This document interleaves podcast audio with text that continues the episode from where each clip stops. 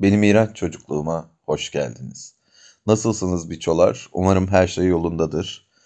Hayatın yoğun bir dönemindeyim ve olabildiğince çabuk şekilde e, sizlerle buluşmaya can attım ve anca şu zamanı oluşturabildim. Hiç vakit kaybetmeden hikayemize başlayalım ve sizden gelen hikayeyle de sürdürelim. İkinci sınıfa dönüyoruz. İkinci sınıftayken okula giden yolda çam ağaçları vardı. Yani okula gelip giderken başka yerlerden yürümek mümkündü ama ağaçların içinden yürümeyi ben severdim. Belki o yüzden belki başka sebeple bir gün okuldan döndükten sonra eve geldiğimde annem böyle şok oldu. Bu fıstık alerjisi mevzusunu belki çevrenizden, belki kendinizden biliyorsunuzdur. Filmlerde görmüşsünüzdür ya da.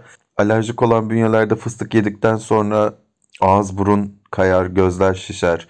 Böyle insan etinin e, malzeme olarak kullanıldığı yeni sanatsal eserler diyelim. Aynı benim de eve ulaştığımda yüzüm öyle olmuş. Kulaklarım, gözlerim şişmiş. Tabii onlar şişince diğerleri de kayıyor falan. Annemin paniğini hatırlıyorum sadece. Sonra işte doktora mı götüreceğiz, ne yedireceğiz, ne yapacağız? Telefon görüşmeleri, ne yedin diye benim üzerime gelmeler falan. Sonra da bir gevşeklik geldi bizimkilerin üstüne ve gülmeye başladılar. Bana bakıp bakıp böyle gülüyorlar falan. Benim iğrenç çocuktum. Çok uzun süre ben geceleri tuvaletimi tutamadığım için çocukluğum boyunca sık sık doktora gittik. Tabii ki onlardan hiçbir şey çıkmazdı. Bir doktor da demedi bu çocuğu pedagoğa da götürün falan diye. Yazıklar olsun onlara da. Bu doktora gitmeler kendimi değersiz hissetmeme sebep olurdu. Bende bir hastalık ya da gariplik varmış gibi algılamama neden olurdu. Bundan farklı hissetmeme vesile olacak da hiçbir tavır sezmezdim. Yani yetişkinler dünyasından bu hastanelerin soğuk, sıkıcı, korkutucu haliyle baş etmeme yardımcı olacak herhangi bir tavır yoktu. Bir de annemle babam beni doktora götürmek için bana çok hevesli görünürlerdi. Böyle arabadan huzurlu huzurlu inişleri, bana hiç acımayışları garip gelirdi yani. Ellerinde kocaman sevimsiz bir sağlık karnesi. Böyle sallaya sallıyor onu. Bu sefer yüzüm şişince yine beni doktora götürdüler tabii. Onların arabadan inmesini bekledim ve sonra arabayı içeriden kilitledim.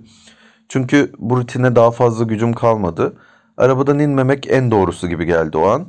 Otoparktan hastaneye doğru yürümeye başladılar. Ee, benim arabadan inmediğimi de çok geç fark ettiler bu arada.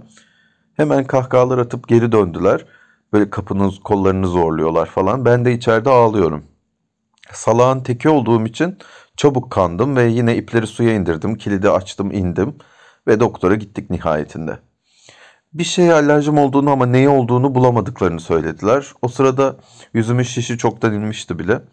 Bir daha da böyle bir alerjik reaksiyon göstermedim. Benimle ilgili tüm sorunları ya fark etmeyen ya da mizahla geçiştirmeyi tercih eden ailem bu vukuatta da her şeyi eline yüzüne bulaştırdı.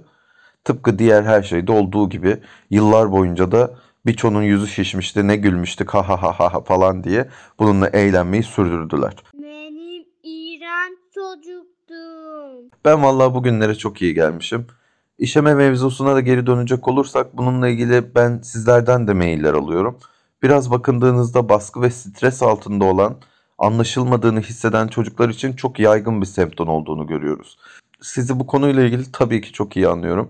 Her seferinde kendinize en güvende hissetmeniz gereken yerde, ailenizin yanında ve kendi yatağınızın içinde biraz daha değersiz, utanmış, korkmuş, pis, hatta öfkelenmiş bulmanızın çok adaletsiz olduğunu biliyorum. Ama iyi ki olmuş, iyi ki de vücudumuz bir yerden bu tepkiyi vermeyi sürdürmüş. Bana kalırsa bu bedenin kendi kendini iyileştirme ve sağaltma şeklidir. Değilse de oh canımıza değsin, yarasın diyoruz. Bokumuzu da temizleyin, sidiğimizi de temizleyin diyoruz. Çirkinleşiyoruz. Neyse ne diyoruz, zukkum diyoruz. Hemen sizden gelenlere dönebiliriz. Sevgili Biç, merhaba kardeşim. Öncelikle hikayelerini bizimle paylaştığın için çok teşekkür ederim. Rica ederim kardeşim. Yeni bölümlerini sabırsızlıkla bekliyorum. Sayende çocukluğumla barışmaya, kendimi çok da yalnız hissetmemeye başladım. Çok tatlısın kardeşim. Bu hikayeyi sanıyorum daha önceden kimseyle paylaşmadım. Aklıma her geldiğinde hala yüreğime kocaman bir fil oturuyor. İlkokul ikinci sınıftayken sabahçıydım ve canım arkadaşım Pınar evi ters yönde olsa da okul çıkışı benimle eve yürürdü. Babamın çok da düzenli bir işi olmadığı için arada bir eve gelirken onunla binanın çıkışında karşılaşırdım. Bir süre sonra Pınar'ın babamı ne zaman görsek hemen geri koştuğunu ve benimle yürümeyi bir süre sonra bıraktığını fark ettim. Bu durum çocuk aklıma çok takılmamıştı. Ta ki Pınar'ın sınıftaki başka bir arkadaşımıza babamın ne kadar korkunç biri olduğunu söylediğini duyana, söylediğini duyana kadar. O zaman yerin dibine girmek istemiştim. Benim babamın korkunç olduğunu herkes öğrenecekti. Artık kimseden saklayamayacaktım. Küçücük yaşımda okul hayatımı aile sorunlarından uzak ve güvende tuttuğumu düşünmüştüm. Ne yazık ki babam onu da mahvetmeyi başardı. Ama nasıl olduysa konunun üzerinde durulmadı ya da herkes benim ne kadar üzüldüğümü fark etti ve hiçbir şey demedi. Biraz büyüyünce Pınar'ın çok da haksız olmadığını anladım. Sonuçta öğlen birde hala kıpkırmızı suratı olan bir alkoliyi 7-8 yaşındaki bir çocuk bile tanıyabilirdi. Ben o adamdan ve içtiğinde yapacaklarından 21 yaşımda dahi korkuyordum. Çocuk halimize bir kez daha sımsıkı sarılıyorum. İyi ki varsın biç, sevgilerimle. Canım kardeşim çok güzel bir mail bu. Arkadaşın çok güzel, sen çok güzelsin. Bize kendini ifade etme şeklin çok güzel. Sarılmak parayla değil. Çocuk halimize sarılıp durmayalım. Her halimize, her zamanımıza sımsıkı sarılıyoruz. Güzelliğimiz daim olsun diyoruz. Olgunlaşmamış ebeveynlerin yetişkin çocukları olarak birbirimize sahip çıkıyoruz. Teşekkür ederim tekrar bizimle paylaştığın için. E ne yapalım o zaman? Olacak o kadardan Levent Kırca'nın sarhoş taklitiyle bitirelim bu programı da. Böyle tatsız bir bitiş olsun.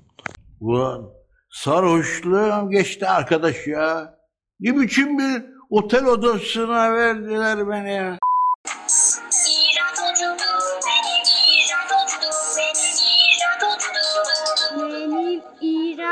Çocukluğum